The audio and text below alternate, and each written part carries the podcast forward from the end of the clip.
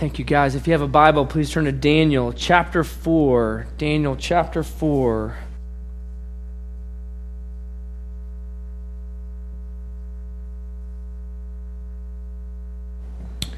Daniel chapter four. We are working our way through the book of Daniel this summer, and we have been examining the book of Daniel through the lens of understanding that Daniel is the historical account of God's people living in exile. Daniel is the historical account of God's children, his nation, living in a foreign land. And the reason that's been important for us as the church is because we too recognize we are also living as foreigners and aliens in a foreign land. We believe and we recognize that this place is not ultimately our home. Our home is as a citizen of the kingdom of God, as a citizen of the kingdom of Christ. Our home is with our Lord and our Savior. And so what's been happening as as we've been walking through Daniel, we've been learning how we as aliens and pilgrims should respond as people living in a foreign land. Last week we saw how Hananiah, Mishael, and Azariah, more commonly known as Shadrach, Meshach, and Abednego, how they responded with courage, standing in the face of this ninety-foot-tall statue they were asked to bow down to. And they showed us that real courage is not just strength unbridled, but real courage is faithfulness to God no matter the cost. And so we talked about how one of the needs for foreigners and aliens and pilgrims living in exile is for courage. We've looked, as we've gone through the book of Daniel, at a number of dangers. Last week was physical danger. But the danger I want to unpack this morning from chapter four is much more sinister and deadly. It's a form of spiritual danger we face. The danger we're going to examine this morning is so dangerous, so deadly, because it is all around us, and in fact, it is in us. The danger we're going to unpack this morning is the danger of pride. If I were to hypothetically ask all of you to raise your hands if you struggle with pride, every single one of us would have to raise our hands. Oh, you guys, some of you did it. Thank you. Try to throw the hypothetical in there. Some of you are ready to confess. We do. We struggle with pride, don't we? It's real. Pride is a result of the sickness of the sin of our hearts. And so what I want to do this morning is I want to expose us to the danger of pride. I want to show us what it is and why it's so deadly for the human heart. And then I want to talk about how we can respond and kill pride in our lives and grow and foster and encourage humility that, that God calls us to. How can we kill pride and foster humility as God calls us to? That's what we're going to look at this morning. If you've turned to Daniel chapter four, verse one, would you please stand with me as we honor the reading of God's word? The reason we stand is every time we read this, it's as if Jesus is here speaking to us. And I'm a firm believer that if Jesus were here speaking to us, we would stand in honor of what he has to say to us. So that is why we are doing that. Daniel four, starting in verse one, we're just going to read through half the chapter through about verse twenty-seven. Daniel four one says this: King Nebuchadnezzar, to all peoples, nations, and languages that dwell in all the earth, peace be multiplied to you. It has seemed good to me to show the signs and wonders that the Most High God has done for me. How great are his signs, how, ma- how mighty his wonders. His kingdom is an everlasting kingdom, and his dominion endures from generation to generation. Verse four. I, Nebuchadnezzar, was at ease in my house and prospering in my palace, and I saw a dream that made me afraid. As I lay in my bed, the fancies and the visions of my head alarmed me. So I made a decree that all the wise men of Babylon should be brought before me, that they might make known to me the interpretation of the dream. Then the magicians, the enchanters, the Chaldeans, and the astrologers came in, and I told them the dream, but they could not make known to me its interpretation. At last Daniel came in before me, he who is named Belteshazzar, after the name of my God, and in whom is the spirit of the holy gods. And I told him the dream, saying, O Belteshazzar, chief of the magicians, because I know that the spirit of the holy gods is in you, and that no mystery is too difficult for you, tell me the visions of my dream that I saw and their interpretation. The visions of my head as I lay in my bed were these. I saw, and behold, a tree in the midst of the earth, and its height was great. The tree grew and became strong, and its top reached to heaven, and it was visible to the end of the whole earth. Its leaves were beautiful, and its fruit abundant, and in it was food for all. The beasts of the field found shade under it, and the birds of the heavens lived in its branches, and all flesh was fed from it. I saw in the visions of my head as I lay in the bed, and behold, a watcher, a holy one, came down from heaven, and he proclaimed aloud and said thus, Chop down the tree and lop off its branches, strip off its leaves and scatter its fruit. Let the beasts flee from under its from under it and the birds from its branches, but leave the stump of its root in the earth bound with a band of iron and bronze amid the tender grass of the field. Let him be wet with the dew of heaven. Let his portion be with the beasts and the grass of the earth. Let his mind be changed from a man's, and let a beast's mind be given to him. And let seven periods of time pass over him.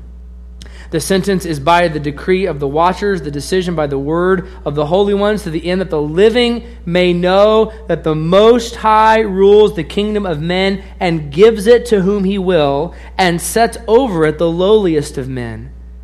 This dream I, King Nebuchadnezzar, saw, and you, O Belteshazzar, tell me the interpretation, because all the wise men of my kingdom are not able to make known to me the interpretation, but you are able. For the spirit of the holy gods is in you. Church, look at verse nineteen.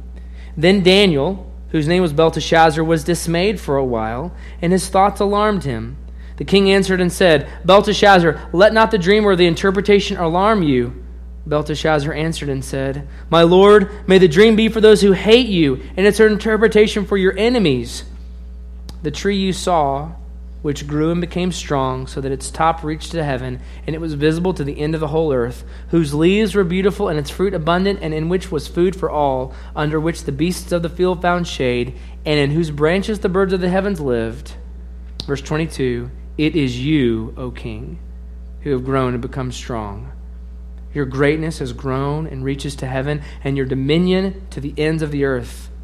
And because the king saw a watcher, a holy one, coming down from heaven and saying, Chop down the tree and destroy it, but leave the stump of its root in the earth bound with a band of iron and bronze and the tender grass of the field, and let him be wet with the dew of heaven, and let his portion be with the beasts of the field till seven periods pass over him. This is the interpretation, O king.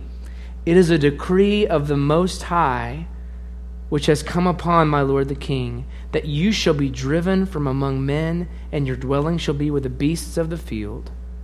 You shall be made to eat grass like an ox, and you shall be wet with the dew of heaven, and seven periods of time shall pass over you, till you know that the Most High rules the kingdom of men and gives it to whom he will. And as it was commanded to leave the stump of the roots of the tree, your kingdom shall be confirmed for you from the time that you know that the heaven rules. Therefore, O king, let my counsel be acceptable to you. Break off your sins by practicing righteousness, and your iniquities by showing mercy to the oppressed, that there may perhaps be a lengthening of your prosperity. This is the word of the Lord. This is God's holy, infallible, and inerrant word. Would you please pray with me?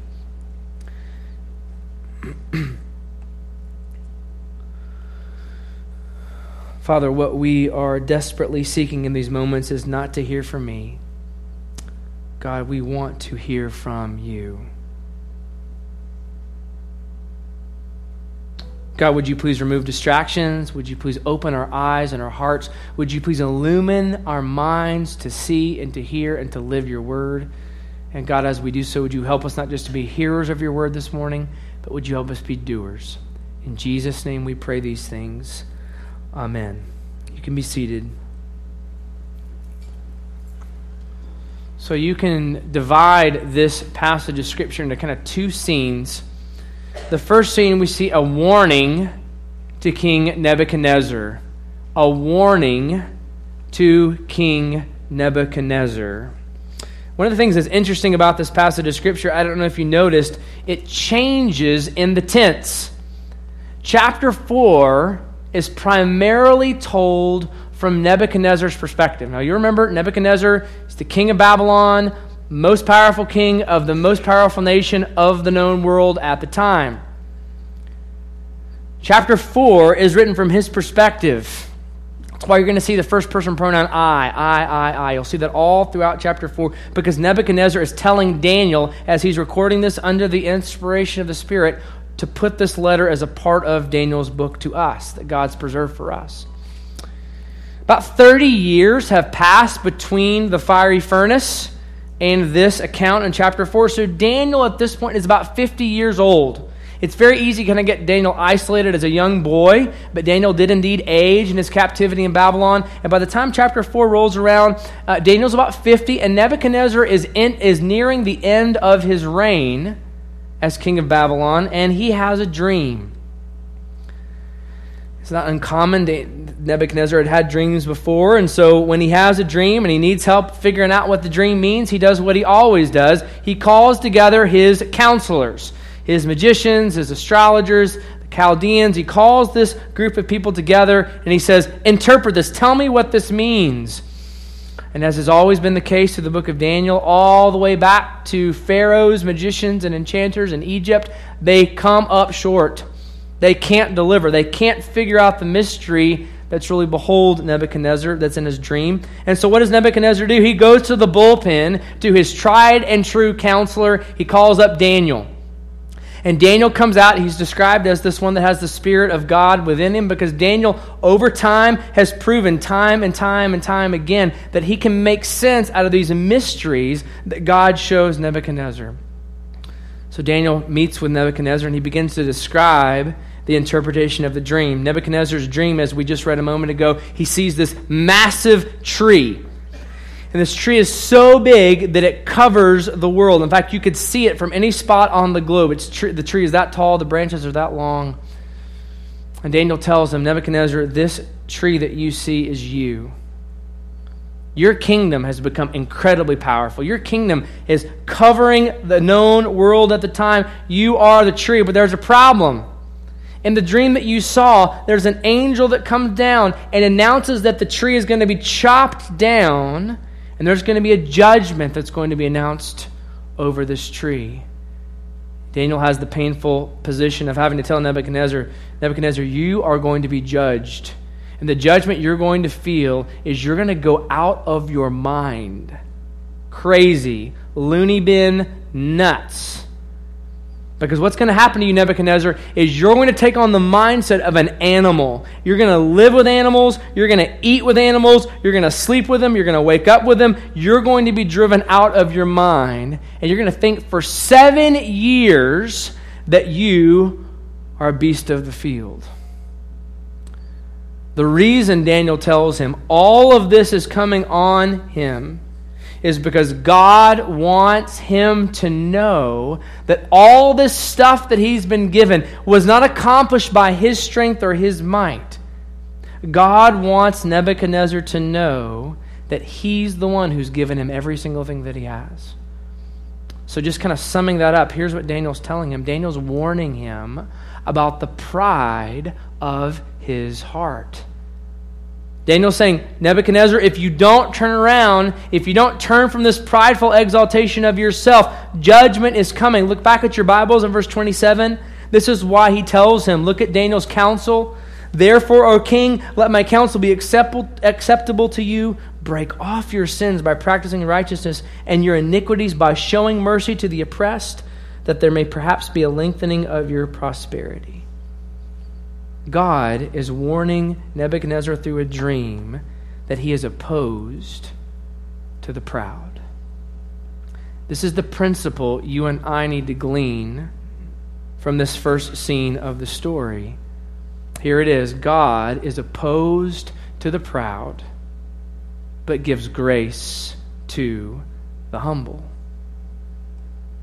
The lesson you and I need to glean from what we're looking at in the book of Daniel here is that God is opposed to the proud, but gives grace and mercy and blessing to the humble. What is pride? What does it mean to be prideful or proud? It means that we exalt ourselves.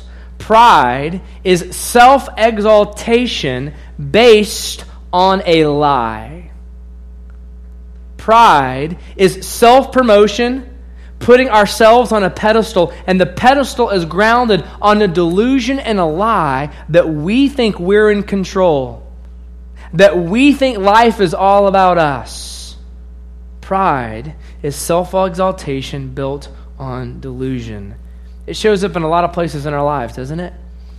Pride manifests itself in manifold different ways. One of the ways pride shows up in our lives is through arrogance. Just pure thinking that we are better than everyone else. Comparing ourselves to others and using that comparison as a way of exalting ourselves. Another way pride shows up in our lives is through entitlement. That we think we deserve for everything to always go our way and for everything to be easy and comfortable. If there's probably anything that's more rank and prevalent in our culture today, it's the attitude of entitlement. We deserve, we should get. Another way arrogance and, and excuse me, another way pride shows up in our lives is through self-sufficiency. I don't know if you've ever heard somebody say, that person is a self-made man. Or she's a self-made woman. There's no such thing, because we think pridefully that we don't need anybody else. We don't need anybody else's help, much less God's help. Another way that pride shows up in our lives is through taking credit that we don't deserve, through taking praise and honor and glory and worship from things and accomplishments we have that are actually things that she's using to praise God. Or maybe most dangerously for me in my life, the way pride shows up is in pity parties. Anybody willing to confess that every once in a while they have a pity party? Okay, we got a few confessors back there. That little group back there is confessing some sin. So you guys, we'll see y'all after the service, okay? Uh, p- pity, right? Pity parties. Man, things didn't go my way, and I'm just going to kind of mope around for two or three days. A pity party at its core is me assuming that everything should always go my way. It's pride. It's me saying, when things don't go my way, I disconnect, I pull back, I'm going to look inward, rather than recognizing that maybe some of the circumstances I'm in are for my good and for God's glory, even if they're difficult. Listen to what pride is at its core. If you drill pride down, listen to C J Mahaney in his book Humility, which I would commend to all of you. C J Mahaney, his book, Humility. Listen how he defines pride. Pride is when we aspire to the position of God and refuse to acknowledge our dependence on Him. Listen to that again. Pride is when I aspire to God's position. So pride at its core, if you drill down past all the symptoms and all the nuances of how it expresses itself in our lives, pride is when I assume that I should be in God's position, that I'm the center of my universe. And it's when I fail to acknowledge that I need Him. Pride, at its core, is spiritual rebellion against God. It's spiritual insurrection. So, so one of the questions I mentioned at the beginning that I want to unpack at this moment is, why is pride so dangerous? Because when I embrace pride, I'm embracing spiritual rebellion. When I embrace spiritual rebellion, I set myself opposed to God. Why is pride so dangerous? Because at its core, God is opposed to spiritual rebellion and insurrection. In seventeen eighty-seven, there was a British merchant ship called the H M S Bounty that left England and was on its way to Tahiti. It's on its way to Tahiti and had a particular mission of gathering some resources and some plants and some crops. They were going to transplant from Tahiti to another part of the British Empire. It was a long journey from England to Tahiti, but as the British sailors got to Tahiti, wouldn't you find it interesting that they really liked it there? It was sunny and it was nice, and they were there for six months, and during their stay in Tahiti, some of the men really began to enjoy living there. In fact, some of the British sailors enjoyed living there so much that in the six-month period of time, they some of them even took wives and began to start families. Well, they forgot that they were sailors on a British ship. They were under the service of the crown. And so the commanding officer, a commanding officer named Bligh, says, no, we're not staying here. We're going back to finish our mission. We get them all back on the boat. They've all got suntans, and they're ready to go back to cold, stormy, rainy England. It's about somewhere along the way, as they were journeying back, the men decide they don't want to go back to England. One of their officers, a fellow by the last name of Christian, organizes some of the sailors, and they take over the ship. It was called the Mutiny of the Bounty. Some of you may have heard of that famous mutiny. The, the men organize this hostile takeover. They run into the commanding officer's uh, uh, his office and his, his bedroom there, and they stick guns in his face and say, we're not letting you tell us what to do anymore. We're turning this ship back around for Tahiti. So with armed intent, they take him, and the people that were loyal to him, somewhat eighteen sailors, they throw them on a little lifeboat, and they send them to England, and they turn around and head back to Tahiti. One of the most famous mutinies in naval history. In fact, there's been a book that's written about it, several movies that have come out about it, because it was so traitorous and evil. Here's what pride is, okay? Pride is a spiritual mutiny, okay? Pride is when I stick a gun in God's face and say, I'm taking this ship over. Pride is when I exalt myself, I promote myself to God's position, and I say, move over, God. I'm going to be the center of my universe. I'm going to start steering the ship, steering the ship the direction I think it needs to go. Why is pride so dangerous? It's because I'm assaulting God's position as God. God is opposed to the proud, but look at the next part of that phrase in the screen behind me. He gives grace to the humble. The remedy for pride is not just the absence of pride. The remedy to pride is the presence of humility. Okay, well, what's humility? If pride is self-exaltation based on a lie, humility is exaltation of God based on the truth. Real humility is worship of God for who He is, acknowledging my position as a supporting character. If you think about God's world and the world we live in like a drama, God is the main character, and I'm a supporting character. C J Mahaney, still in his book Humility, he defines humility this way, and I think it's helpful. He says, humility is honestly assessing ourselves in light of God's holiness and our sinfulness. Real humility, listen again, is honestly assessing myself in light of God's perfection and holiness and in light of my sinfulness and need for Him. So I think one of the mistakes we can make is when we hear humility, we think modest, meek, quiet, kind of reserved person. But biblically, humility is not a set of dispositions that are maybe unique to a set of personality. Humility is a disposition. It's a way of viewing the world that says, this is who God is, and this is who I am in light of that. So the great need for us, if you're a follower of Christ this morning, the great need for you and for me this morning is to kill pride in our lives and foster and encourage humility. What we've got to do as the people of God, if you're a believer this morning, if you're an alien and a pilgrim living in a foreign land, one of the ways we live faithfully as aliens and pilgrims is to kill pride and foster humility. What I want to look at for the rest of our time together this morning is talking about how do we do that? If this is what pride is, and this is what humility is, what's the bridge from pride to humility? Before we unpack that in the rest of chapter four, I just want to come out for air here for a second and ask you a question, just as we apply what we've already discussed together this morning. If indeed pride is so dangerous, I just want to ask you, where in your life this morning are you struggling with pride?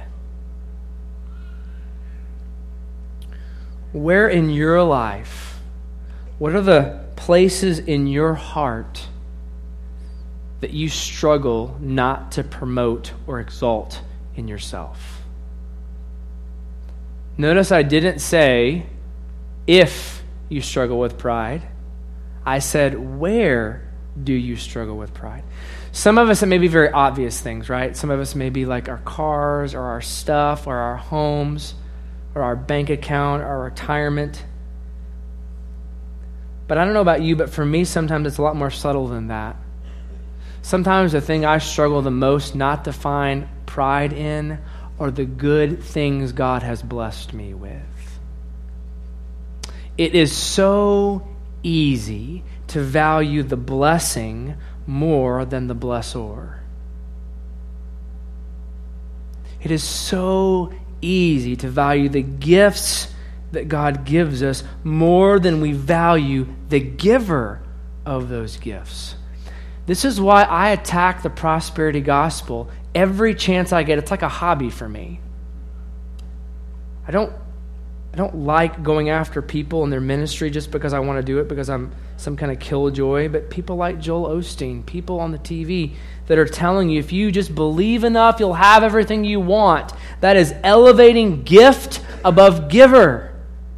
It's elevating blesser above, it's elevating blessing above the blessor. What we have to be careful of is that we don't allow ourselves to be prideful about the good things God has given us.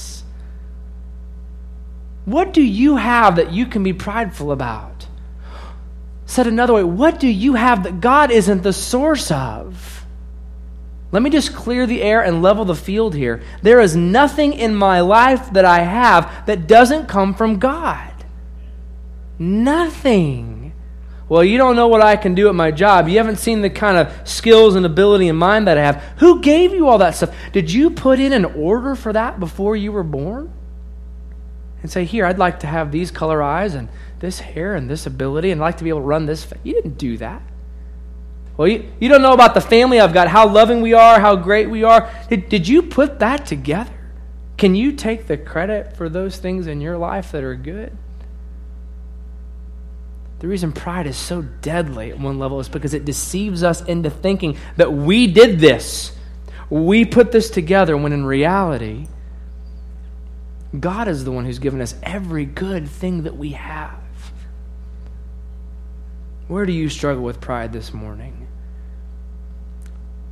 We must be people that recognize our prideful tendencies in our lives, and we vigorously, vigilantly try to kill it and to foster humility. I want to turn our attention to the second kind of scene of this story and talk about that. I want to look at Nebuchadnezzar's humiliation and his restoration.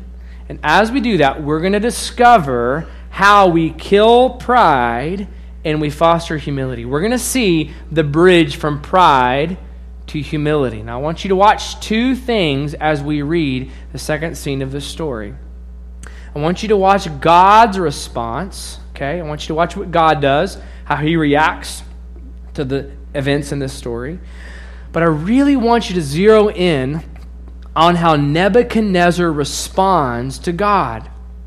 And specifically, I want you to watch the progression and development and changes in Nebuchadnezzar's response and attitude towards God. Here's what I want you to know. As you watch God's response and Nebuchadnezzar's response, we're going to see the bridge from pride to humility. Look in your Bibles at verse twenty-eight, and let's watch this unfold. Daniel is going to start telling more of the story here. We'll go back to Nebuchadnezzar in a moment. Listen to what Daniel says. All this came upon King Nebuchadnezzar. At the end of twelve months, he was walking on the roof of the palace of Babylon. And the king answered and said, watch this, church. Is not this great Babylon, which I have built by my mighty power as a royal residence and for the glory of my majesty? While the words were still in the king's mouth, there fell a voice from heaven. O King Nebuchadnezzar, to you it is spoken, the kingdom has departed from you, and you shall be driven from among men, and your dwelling shall be the, with the beasts of the field, and you shall be made to eat grass like an ox, and seven periods of time shall pass over you until you know that the Most High rules the kingdom of men and gives it to whom he will. Immediately, the word was fulfilled against Nebuchadnezzar. He was driven from among men and ate grass like an ox, and his body was wet with the dew of heaven, till his hair grew as long as eagle's feathers, and his nails were like birds' claws. thirty-four. At the end of the days, watch the shift in tense. I, Nebuchadnezzar, lifted my eyes to heaven, and my reason returned to me, and I blessed the Most High and praised and honored him who lives forever. Listen to this ode of praise he gives. For his dominion is an everlasting dominion. His kingdom endures from generation to generation. All the inhabitants of the earth are accounted as nothing, and he does according to his will among the host of heaven and among the inhabitants of the earth, and none can stay his hand or say to him, "What have you done?" Verse thirty-six, at the same time, my reason returned to me, and for the glory of my kingdom, my majesty and splendor returned to me. My counselors and my lord sought me, and I was established in my kingdom, and still more greatness was added to me. Now I, Nebuchadnezzar, praise and extol and honor the King of heaven, for all his works are right, and his ways are just, and those who walk in pride, he is able to humble. Here's the answer. The bridge from pride to humility is the grace of God and the repentance of man. God's grace and our repentance is how we move from pride to humility. We're going to spend the rest of our time unpacking those two things. Grace of God, repentance of man. I don't know if it came across to you, but God has been incredibly gracious to this pagan Gentile king all the way through the book of Daniel. Not just in chapter four, but starting in chapter one. I mean, th- consider God's goodness and grace to Nebuchadnezzar in allowing him to defeat the nation of Judah. Chapter one makes it very clear. Nebuchadnezzar didn't f- defeat Jerusalem because he was tough. God gave Jerusalem into his hands as an act of judgment over his people. God gave him victory. Not only did God bless Nebuchadnezzar with victory, God began to bless Nebuchadnezzar with dreams that were going to be a foretelling of the future that was to come. God paid him the compliment of showing him what was to come, and he didn't just do that. He brings him a young Jewish boy, Daniel, the only person on the planet that could tell him what these dreams mean. God graciously gave him that despite his rejection of him. God's grace continued as you read on. God graciously allows him to threaten his own children, even as he's building a ninety-foot golden image of his false god. God doesn't destroy him on the spot. God allows him to do that, and God allows him to see his power on display as Shadrach, Meshach, and Abednego are preserved in the fiery furnace. Over and over and over again, God is gracious and kind, and then again, God gives him a dream, a warning. He tells him what's going to happen. He brings Daniel to show him what it means, and he warns him to turn around. And even when Nebuchadnezzar doesn't, God graciously brings judgment into his life. He brings discipline into his life. Has it ever occurred to you that the discipline of the Lord is the most gracious thing that he can do many times? Because God's discipline, seven years of insanity, as Nebuchadnezzar lived with the cattle and the oxen, lead him to repentance. Did you notice it? Look at verse thirty-four. At the end of the days, I, Nebuchadnezzar, lifted my eyes to heaven. And when Nebuchadnezzar repents and turns to God, God graciously restores him back to his position. This is a pagan, Gentile, idolatrous king that knows nothing of the promises of God. And God is lavishing on him grace and mercy.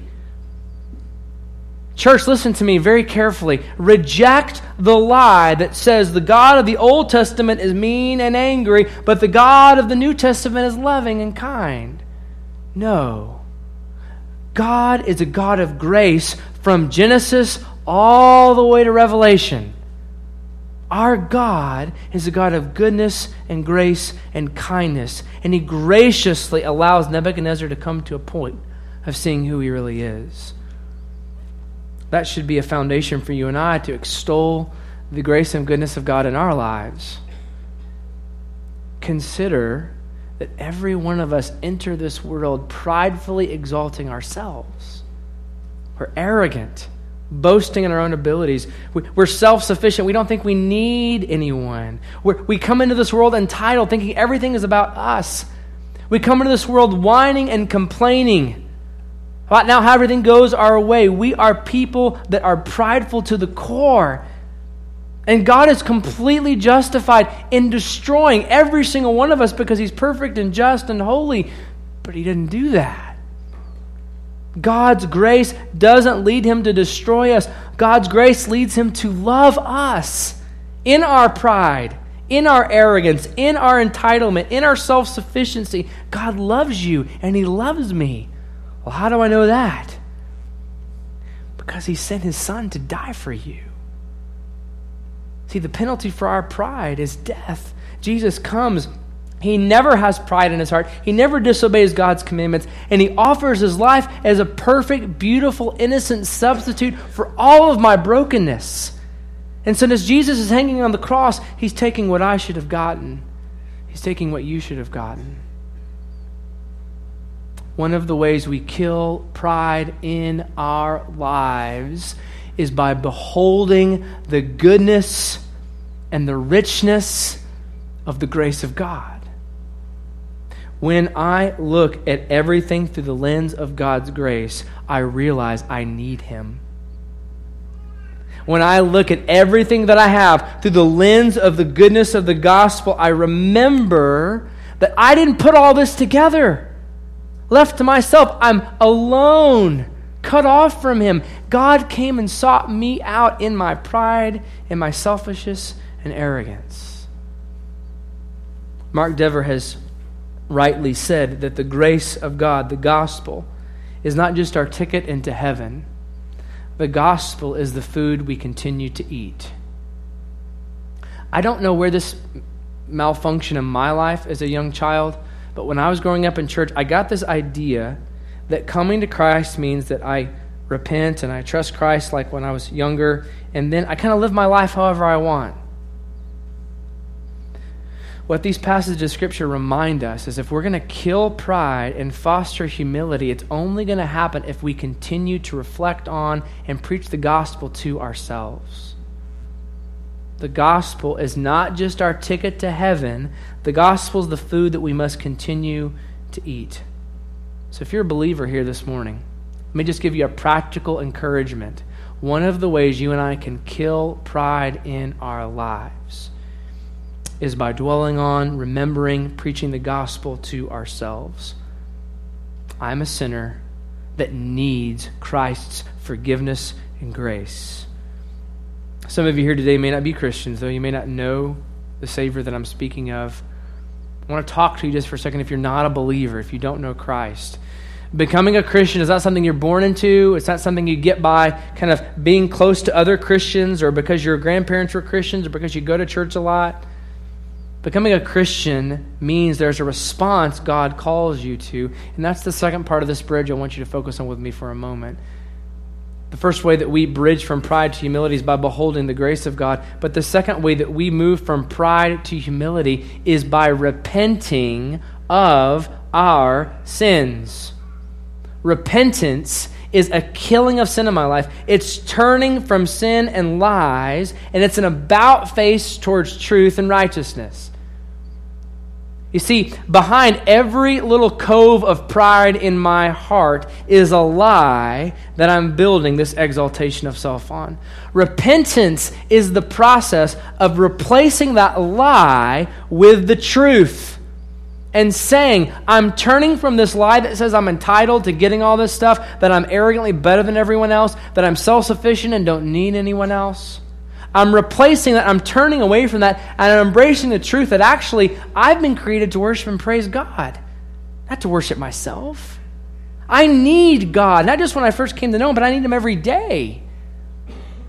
The way I kill pride in my life is through repentance. If you're here today and you don't know Christ, the way that you first receive the goodness and grace of God that we're talking about this morning is by repenting of your sin and trusting Christ.